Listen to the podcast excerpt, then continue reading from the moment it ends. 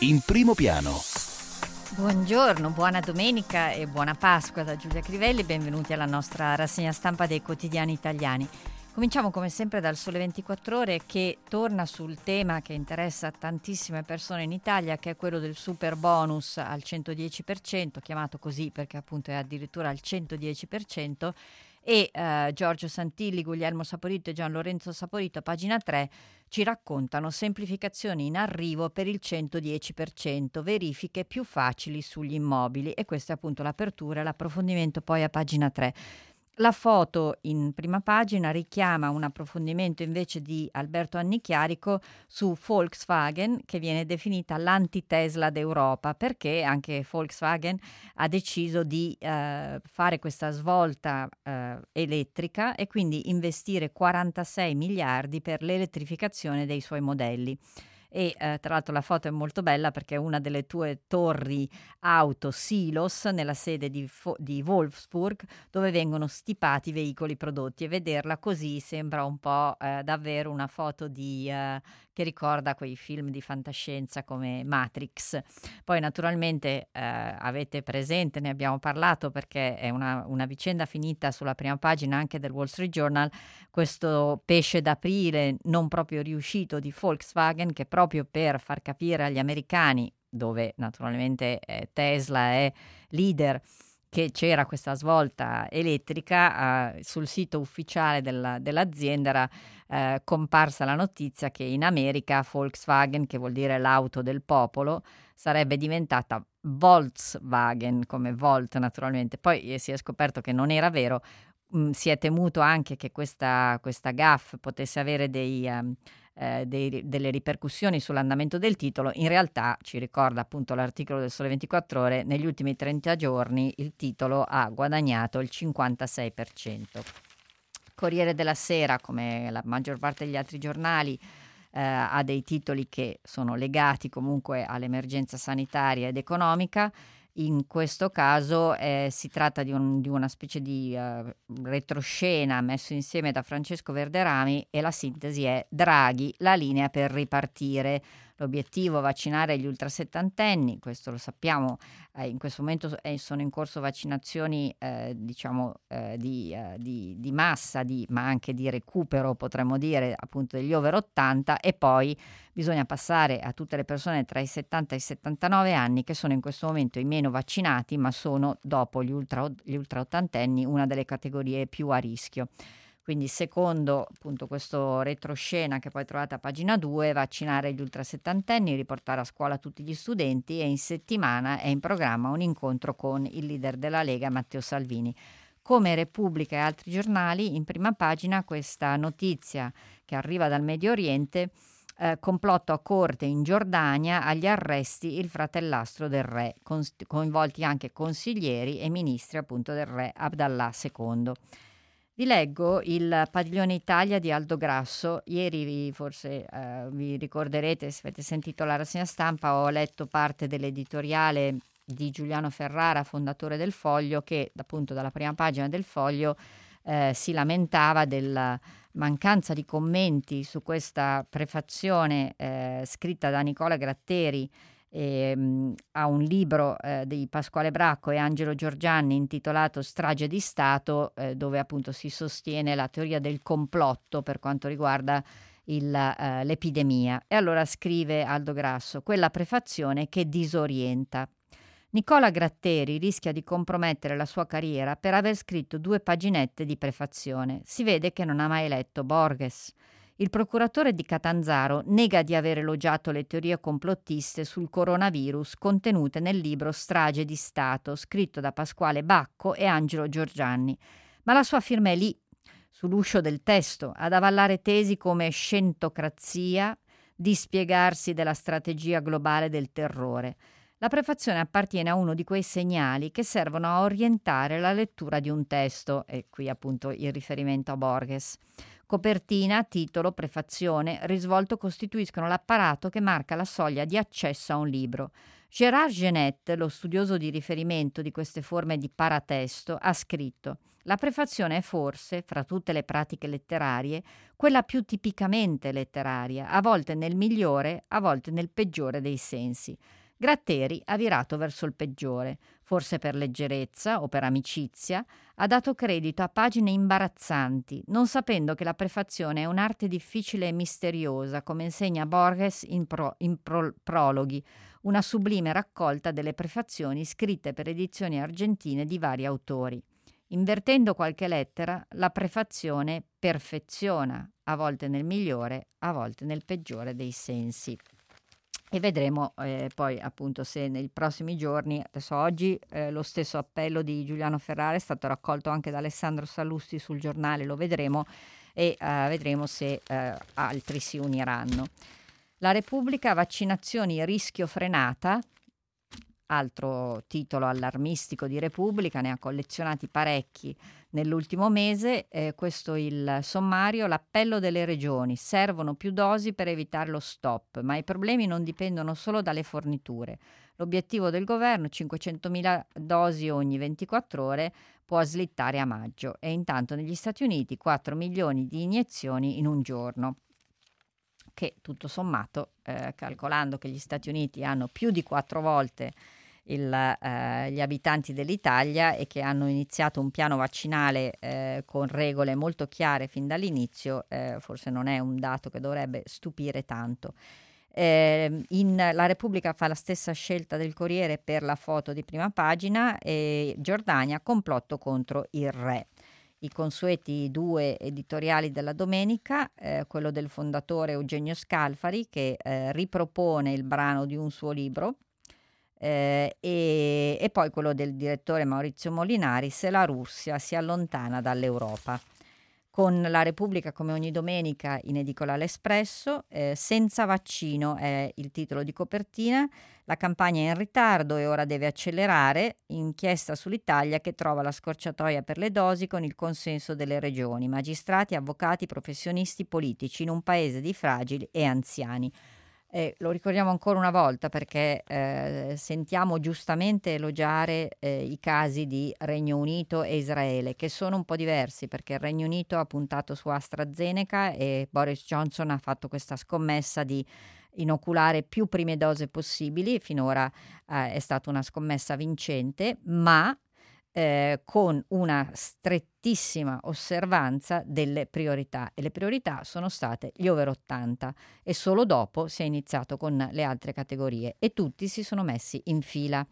Lo stesso ha fatto Israele, che tra l'altro eh, fina, fina, eh, mina, eh, vaccinando soprattutto con Pfizer ha invece seguito il protocollo ufficiale, prima dose, seconda dose a distanza di 21 giorni, ma ha fatto la stessa identica scelta per quanto riguarda le priorità, cioè prima gli over 80. Qui, come sappiamo, le regioni sono andate in ordine sparso e solo adesso da diciamo una settimana si è eh, capito che bisognava ricominciare proprio da quella priorità, over 80 se non addirittura over 90 se vogliamo distinguere e poi tra 80 e 89.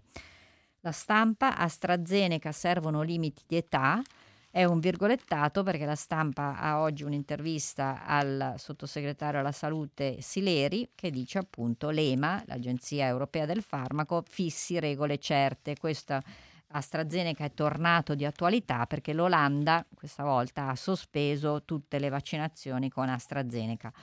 Il, la foto per, della stampa, la foto principale della prima pagina è una foto di Renzo Piano perché l'architetto ha eh, dato un'intervista a Andrea Malaguti e il titolo è L'umanesi, il nuovo umanesimo nascerà negli ospedali. E l'idea appunto che anche le archistar, in primis Renzo Piano, si dedichino anche alla progettazione di ospedali. Avvenire, ricominciare ora.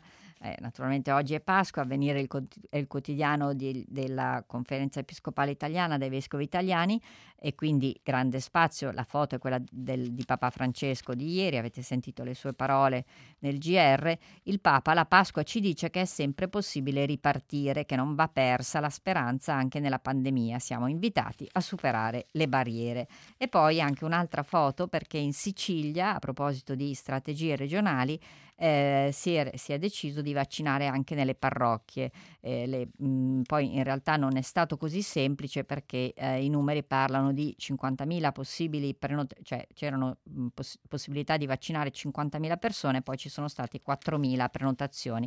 Però appunto la notizia, vaccini in sacrestia, giornata straordinaria nelle parrocchie. Il messaggero invece eh, ha un titolo di, a centropagina che è, fa, fa, riferimento a questo dossier di Svimez che eh, dipinge ancora una volta un quadro molto fosco per, eh, le, la, dopo un anno di pandemia, crollo del PIL e meno nascite. Un dossier Svimez certifica l'esistenza di un nuovo caso nazionale, Marche e Abruzzo le più colpite e da qui il titolo La frattura dell'Italia centrale, danni anche per Lazio e Toscana però il, il, titolo, diciamo quello che subito sotto il nome della testata, si rifà a quello che è successo ieri a Brescia con due bombe Molotov contro l'hub dei vaccini. Eh, sostanzialmente non hanno fatto danni tranne eh, a, una, a, un muro, tanto che il, il, il, l'hub ha aperto con circa un'ora di ritardo, però sicuramente un segnale inquietante. E Locatelli del CTS dice un piano eversivo minaccia la sanità perché oltre a questo fatto di Brescia, eh, Franco Locatelli cita anche i, le, i molti casi di minacce ai medici. Il giorno, vaccini e diveti, istruzioni per l'uso, eh, quindi appunto un po' una... Eh, questo però è una guida del giorno, quindi vi prego di prendere con le pinze tutte queste informazioni, ci sono fior di siti ufficiali eh, sulla, su internet per quanto riguarda appunto i, gli effetti dei vaccini. In ogni caso, questo è il titolo del giorno di oggi, come cautelarsi in caso di effetti collaterali, consigli di EMA e medici. La foto però è dedicata a Gianni Morandi perché ha avuto un incidente in casa mentre eh, lavorava in giardino, si è ustionato le mani e quindi è stato ricoverato e qui ha concesso un'intervista al giorno. Vi racconto il miracolo, la prima intervista a Gianni Morandi dopo l'incidente dell'11 marzo, ustionato sul 15% del corpo, ho rischiato grosso, ringrazio il cielo. Il fatto quotidiano parla della uh, questione AstraZeneca, il titolo è Dis AstraZeneca, si riparla di limiti in Italia, nuovi ricoveri per trombosi e l'Olanda lo blocca. L'editoriale di Marco Travaglio e dici a noi ehm, e naturalmente eh, è come sempre caustico, ne ha un po' per quelli che lui chiama i giornaloni, ne ha un po' per tutti. Oggi forse eh, per il Sole, 20, il Sole 24 ore è esentato eh, dalle uh, reprimende di Marco Travaglio. Sì, oggi, oggi siamo esentati. Eh, dalla prima pagina del Sole 24 Ore vi, del Fatto Quotidiano vi segnalo anche una, una, celebrazione dei 70 anni di Francesco De Gregori con gli auguri molto speciali di Vasco Rossi. Mi guardo intorno e resti sempre il numero uno. Eh, vi dicevo sulla prima pagina del giornale l'intervento di Alessandro Sallusti, direttore del giornale, sul libro definito negazionista Gratteri, Don Chisciotte e Sancio Panza, lo leggeremo subito dopo la pausa. Il titolo però, come per il messaggero, è eh, su quella, quello che è successo a Brescia, bombe Novax, Molotov contro un centro di somministrazioni. E poi verso AstraZeneca solo agli over 60, caos, pianificazione. Ci lasciamo però un attimo, sentiremo anche l'aggiornamento sul meteo. Tempo in diretta. La giornata di Pasqua sarà fresca con una temperatura in deciso calo rispetto ai giorni scorsi, ma il tempo tornerà via via al bello quasi ovunque dopo l'instabilità di sabato che ha provocato diversi temporali, soprattutto al centro-sud. A dire il vero, specie in mattinata qualche residua precipitazione anche temporali scattuta via macchia di leopardo potrà ancora interessare soprattutto le nostre regioni meridionali, mentre al centro-nord splenderà il sole ovunque ad eccezione di qualche innocuo addensamento anche compatto. Col passare delle ore la situazione migliorerà ulteriormente pure al sud Il tempo sarà dunque asciutto ovunque, salvo sulla Sardegna, specie meridionale, dove potrebbero verificarsi dei fenomeni temporaleschi. Valori termici in generale calo localmente anche marcato. Con le previsioni del Meteo.it per il momento è tutto. Per stare sempre aggiornati scaricate la nostra app ufficiale. Un saluto e una buona Pasqua da Andrea Garbinato. In primo piano. Ancora buongiorno e buona Pasqua da Giulia Crivelli, grazie a tutte le persone che sono in ascolto e a chi sta mandando messaggi, sms o whatsapp al 349 238 6666. Mi fa sorridere l'ascoltatore che dice che ieri ho esaltato Salvini. Non mi sembra, ho letto parte della sua intervista al Corriere della Sera e eh, dove diceva che di, essere, che, che di essere convinto di essere l'ossessione della sinistra, ho confermato questo perché eh, vi aggiorno anche sul, sul, giochino che sto facendo ascoltando 8 e mezzo, anche ieri è stato citato 15 volte. Eh, quindi questo dicevo, che è vero che, eh, almeno secondo me, eh, che, che, c'è questa ossessione, dopodiché non mi sembra di averlo esaltato e appunto ho letto alcuni passaggi della sua intervista eh, e credo fosse chiaro che eh, era, era, per eh, stigmatizzare quelle risposte di chiusura ad alcuni, ad alcuni temi come la famosa legge sull'omotransfobia in ferma al Senato per eh, il, sostanzialmente il veto eh, di Lega e Fratelli d'Italia. Ma eh, tornando ai giornali, vi dicevo il giornale con eh, l'editoriale di Alessandro Sallusti e ve lo, ve lo, leggo, vi leggo la prima parte perché appunto si torna sul tema di questa eh, sfortunata eh, prefazione di Nicola Gratteri a un libro nel giorno di Pasqua non posso sottrarmi all'appello lanciato ieri da Giuliano Ferrara dalle colonne del Foglio a rompere la cortina di silenzio alzata dai giornali, non il nostro, televisioni e politici per coprire lo scandalo del super magistrato Nicola Gratteri, procuratore di Catanzaro, autore di una sciagurata prefazione a un libro sul Covid scritto da due signori, un magistrato e un medico, negazionisti e complottisti, con addirittura accenti antisemiti, perché in ogni complotto che si rispetti gli ebrei non possono mancare. E eh, effettivamente, insomma, è proprio così. La verità, gli armatori della Mare Ionio in affari con i mafiosi maltesi, la verità sta, con, sta proseguendo questa inchiesta sull'inchiesta, eh, cercando di capire dove sta andando questa inchiesta di Ragusa sui traffici della beneficenza e eh, l'editoriale è di, invece di Maurizio Belpietri e torna sul tema di un'altra inchiesta, in questo caso siamo a Trapani, eh, de, un'inchiesta sulla, uh, su, sempre sull'immigrazione clandestina che, dove eh, la magistratura aveva deciso di, ehm, aveva disposto intercettazioni anche di persone non indagate, tra le quali giornalisti e avvocati, mentre appunto si può intercettare una persona solo se viene aperta un'indagine eh, penne ascoltate ai giornali lo scandalo importa solo se li tocca.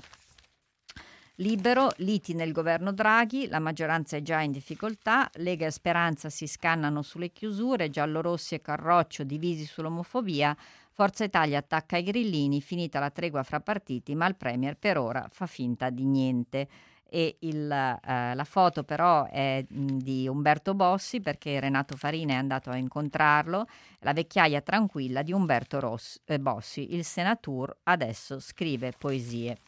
Il domani ha una doppia copertina se vogliamo perché il giornale è avvolto appunto in una copertina che si intitola Così finiscono le epidemie, è molto interessante, un excursus storico Filippo Teoldi, dal colera a Londra nell'Ottocento al morbillo, al tetano, alla difterite, soltanto i vaccini possono fermare il contagio. Lo dicono i dati e sta succedendo anche col Covid.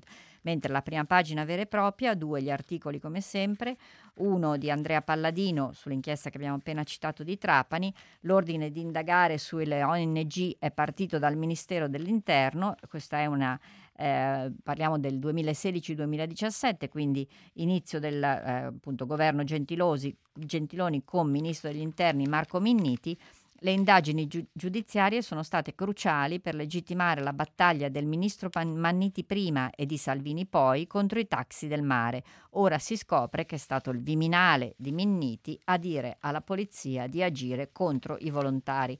La, eh, lo scoop di, questa, di, di, queste intercettazioni illegittime eh, è stato proprio del domani ieri e oggi eh, giustamente il domani ci torna.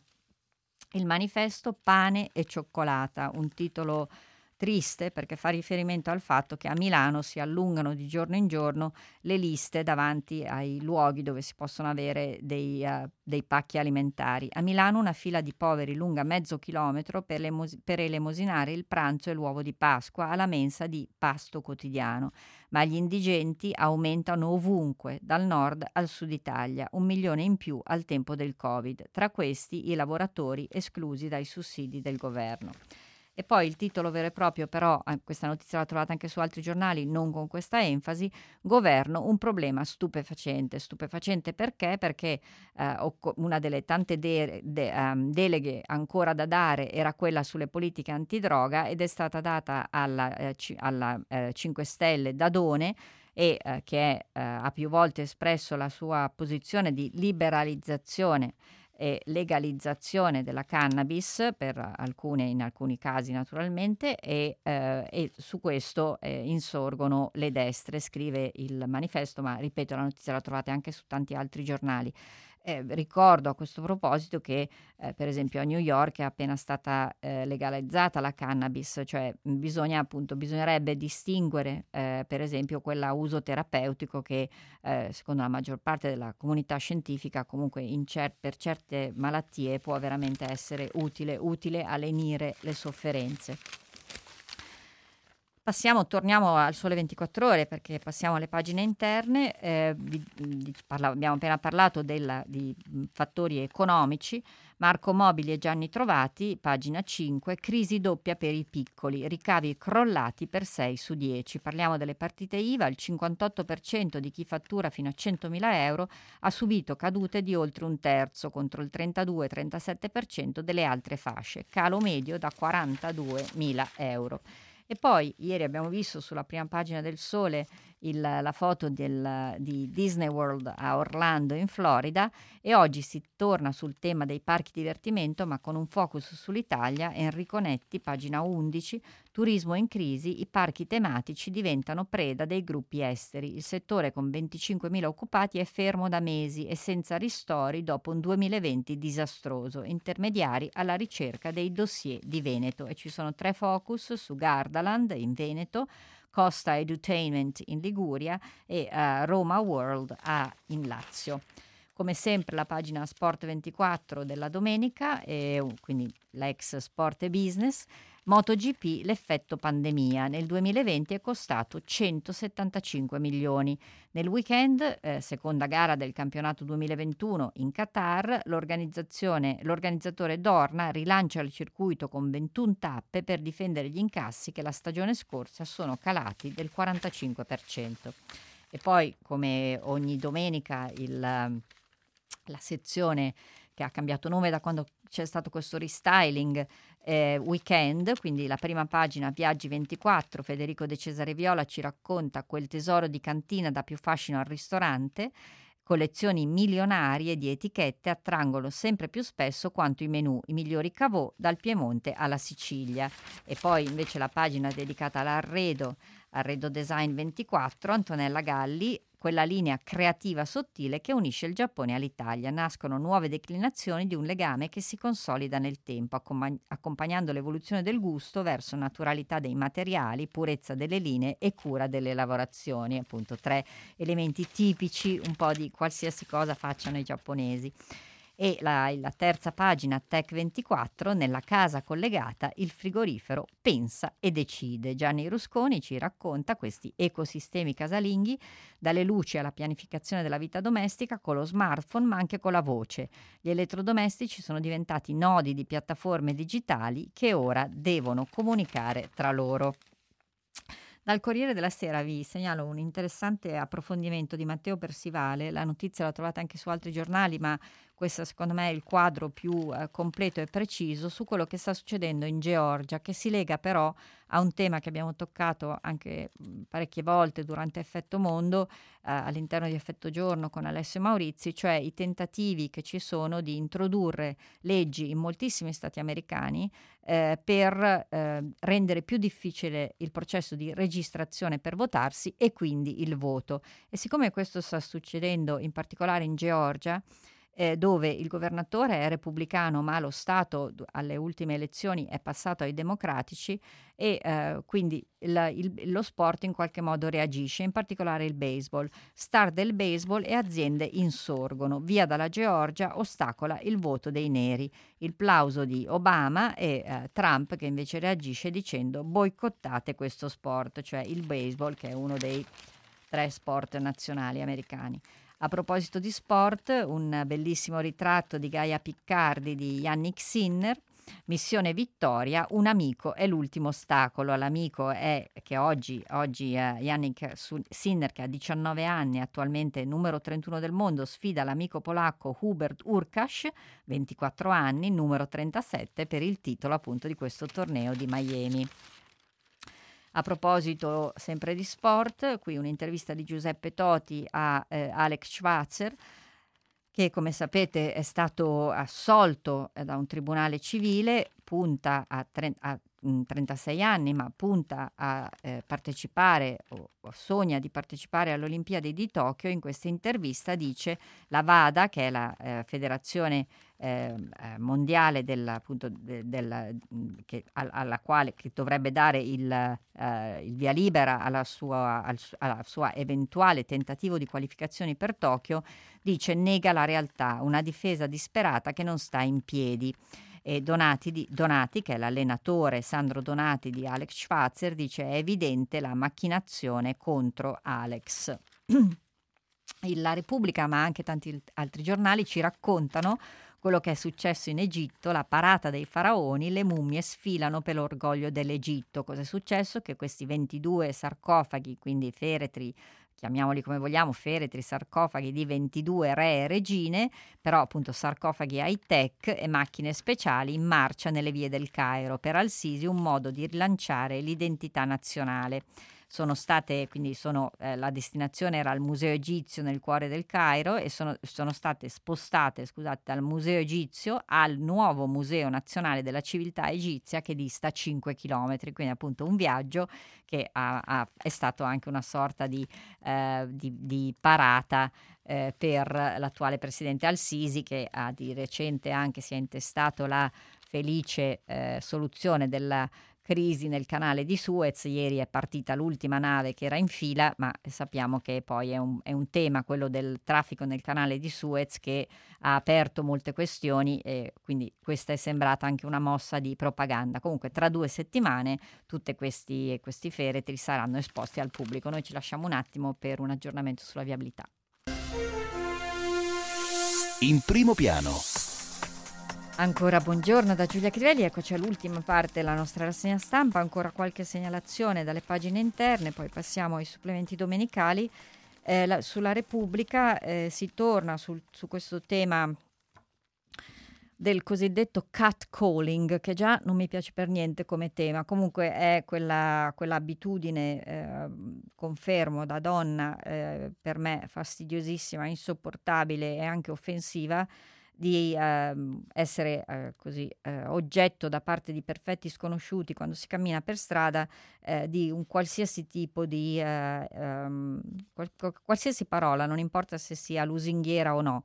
Eh, è successo ad Aurora Ramazzotti che eh, ne ha scritto, dice vittima di catcalling mentre facevo jogging, apriti cielo, eh, insulti osceni, orrendi da parte di maschi che l'hanno definita cozza, e, e, ma anche da parte di donne, quindi questo tema comunque oggi Repubblica ci torna, ragazze contro i fischi del catcalling sono molesti e non complimenti. Due eh, le opinioni, quello dello scrittore Matteo Bussola, mio, mia figlia ha detto papà mica esisto per piacere ai maschi e la scrittrice Jennifer Guerra ci siamo svegliate, oggi il femminismo non è più di nicchia. il, le quattro pagine di long form della Repubblica della Domenica, tutte dedicate agli orchi digitali. La pedopornografia online fa una vittima ogni tre ore. L'età dei bambini è sempre più bassa, con numeri triplicati rispetto al 2018. Inchiesta sull'orrore che rimuoviamo e su come possiamo difendere i nostri figli. E poi eh, sulla stampa un approfondimento, la notizia secca la trovate anche altrove, ma qui c'è un bel approfondimento di Massimiliano Panarari Cinque anni dall'addio a Casaleggio, eh, Lenin digitale e padre tradito dei 5 Stelle. Partito come utopista e sperimentatore, ci provò con Di Pietro e poi con Grillo. Nell'esperimento la devozione della setta e una democrazia diretta mai nata. Ultima segnalazione prima di passare ai supplementi della domenica, una bellissima storia, la racconta Federico Taddia a pagina 17 della stampa, è quella di Sara Barsotti, coordinatrice dell'ufficio meteorologico di Reykjavik e eh, la, viene definita l'italiana che sorveglia i vulcani, così difendo l'Islanda dalla lava, vigila sugli affetti del magma e dice dal bagliore trasmesso dalle telecamere ci siamo accorti dell'eruzione vicina alla capitale, perché sapete che appunto di recente c'è stata questa eruzione di questo vulcano vicino all'Islanda. Ecco, in realtà c'era un'ultima cosa che volevo segnalarvi ed è un bellissimo reportage di Domenico Quirico, pagina 20 e 21 della stampa, nell'Africa comprata dai nuovi padroni dove i contadini perdono le loro terre. Succede ancora. In vent'anni 35 milioni di ettari acquistati da cinesi, emiratini e americani. È il nuovo colonialismo globale.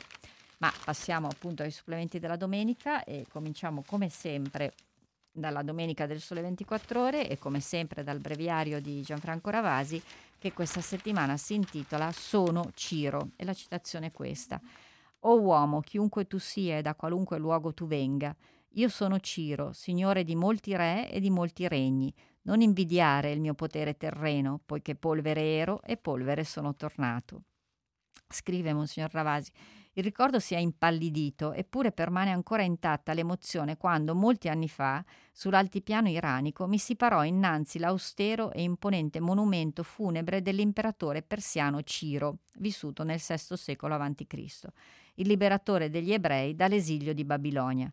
Di fronte agli alti gradoni che salivano fino alla monumentale camera sepolcra- sepolcrale a forma di sarcofago, mi venivano in mente le parole presenti nel libro di Isaia, il celebre profeta di Israele. Dice il Signore del suo eletto, di Ciro, io l'ho presa per la destra, io ti ho chiamato per nome, ti ho dato un titolo, sebbene tu non mi conosca.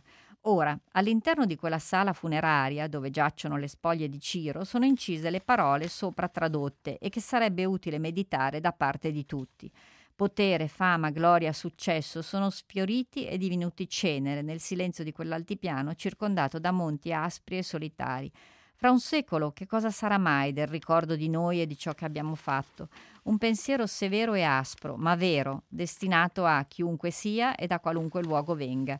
Certo, per i cristiani nel giorno di Pasqua si apre uno spiraglio di luce che travalica la morte e la cenere ed è affidato alla capacità della fede di scoprire una guida divina.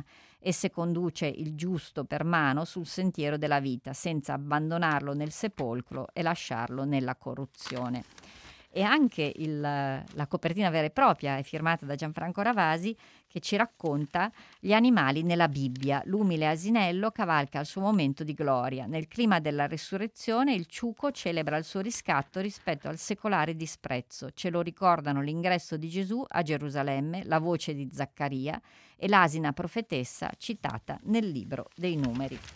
Sempre dal, eh, dal Domenicale vi segnalo una bellissima recensione di Eliana Di Caro, questo libro eh, di Andrea Catizzone e Michela Ponzani, eh, pubblicato da Reality Book, che si intitola Le sindache d'Italia, nel, viaggio nella storia delle amministratrici italiane, le nostre sindache e il loro contributo spesso dimenticato. Nel 1946, pensate, quindi avevamo appena avuto il voto, noi donne, furono elette in dieci, nelle ultime tornate elettorali solo due la strada è ancora molto lunga. E eh, vi segnalo poi anche un approfondimento di Roberto Casati molto interessante sul tema della didattica a distanza, che in, come acronimo viene definita DAD e che qualcuno ha già voluto come vedere come non didattica a distanza ma disastro a distanza. E quindi Nicola Roberto Casati dice DAD non significa disastro a distanza, invece di pensare al docente come a un obiettivo da sostituire, immaginiamo l'insegnante come un digital master, colui che fa vivere e costruisce le tecnologie. E poi due approfondimenti sull'editoria. Eh, la stampa contribuì a fare gli italiani, una recensione di Raffaele Liucci al libro di Irene Piazzoni edito da Carocci, Il Novecento dei libri, una storia dell'editoria in Italia, e poi Andrea Kerbacher che invece recensisce un altro libro, I meccanismi dell'editoria di Roberto Cicala pubblicato dal Mulino, I 100 mestieri messi in campo dall'editore, un manuale che spiega i dettagli della professione e offre uno sguardo sul futuro di questo mondo. È la terza domenica che abbiamo questo nuovo formato sia del giornale naturalmente che della domenica del Sole 24 ore e sapete le, le due novità eh, in fatto di eh, rubriche, sono quella, la pagina dedicata alle serie tv, questa settimana focus su, su, di Gianluigi Russini su questa serie tv che si chiama Genius Aretha, Aretha Franklin, che andrà in onda su Disney Plus a giugno, trasformare la vita attraverso la voce. E l'altra novità che sono le classifiche dei libri, anche quella appunto una eh, novità del, di questa nuova veste grafica del Sole 24 ore e del Domenicale la lettura del Corriere della Sera eh, de, affida la copertina come sempre a un artista, questa settimana Mario Arlati e eh, sapete che eh, da, da, parecchio tempo ormai eh, la prima cosa che trovate nella Repubblica è un lungo approfondimento con un tema e questa settimana eh, Marco Bruna eh, ha incontrato Mia Farrow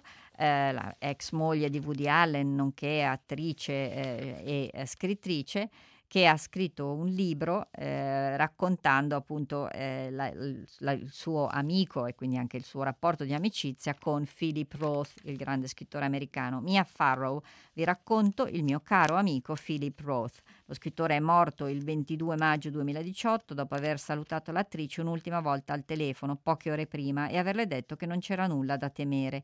Avevano fatto in tempo a festeggiare due mesi prima il compleanno e alla vicindia dell'uscita in inglese di una, monta- di una monumentale biografia su Roth, Farrow racconta alla lettura 30 anni di meraviglioso affetto e sono veramente eh, 5 pagine. E poi eh, Costanza Rizzacasa d'Orsogna appunto eh, recensisce il libro che abbiamo detto per ora solo in inglese ma eh, Costanza eh, ha, ha, vissuto molti anni negli Stati Uniti e è forse la persona perfetta appunto per eh, leggere e poi parlare in inglese con l'autore che si chiama Blake Bailey di questa eh, biografia pubblicata da Norton che sarà in libreria in America il 6 di aprile.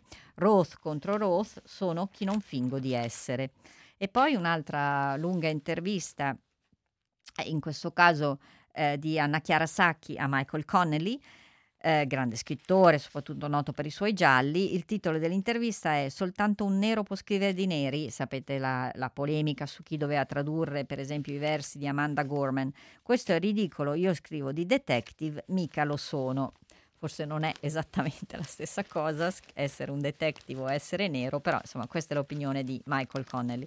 E uh, ancora qualche secondo per segnalarvi il Robinson, il supplemento della Repubblica, e apre su una, mh, una lunga intervista a Michael Stipe, eh, naturalmente ex leader degli REM, intitolato Eroi del nostro tempo. È la fine del mondo, non degli eroi. Ecco chi ci aiuterà a resistere, appunto Michael Stipe. Eh, lo specchio, specchio, della stampa, eh, la copertina Risorgerò eh, di un lungo articolo di Massimo Recalcati, la seconda Pasqua con il Covid, un abisso da cui sta emergendo la forza di una nuova collettività. Era però l'ultima segnalazione per oggi, un grazie a Carmelo Lauricelli in regia, un grazie a tutti voi eh, per l'ascolto. Vi do appuntamento in, naturalmente in modo un po' eccezionale a domani mattina, sempre alle 7 e un quarto. I quotidiani non saranno in edicola, ne approfitteremo per dare un'occhiata un po' ai settimanali e magari anche a qualcosa che oggi non sono riuscita a segnalarvi. Ancora una buona domenica e una buona Pasqua da Giulia Crivelli.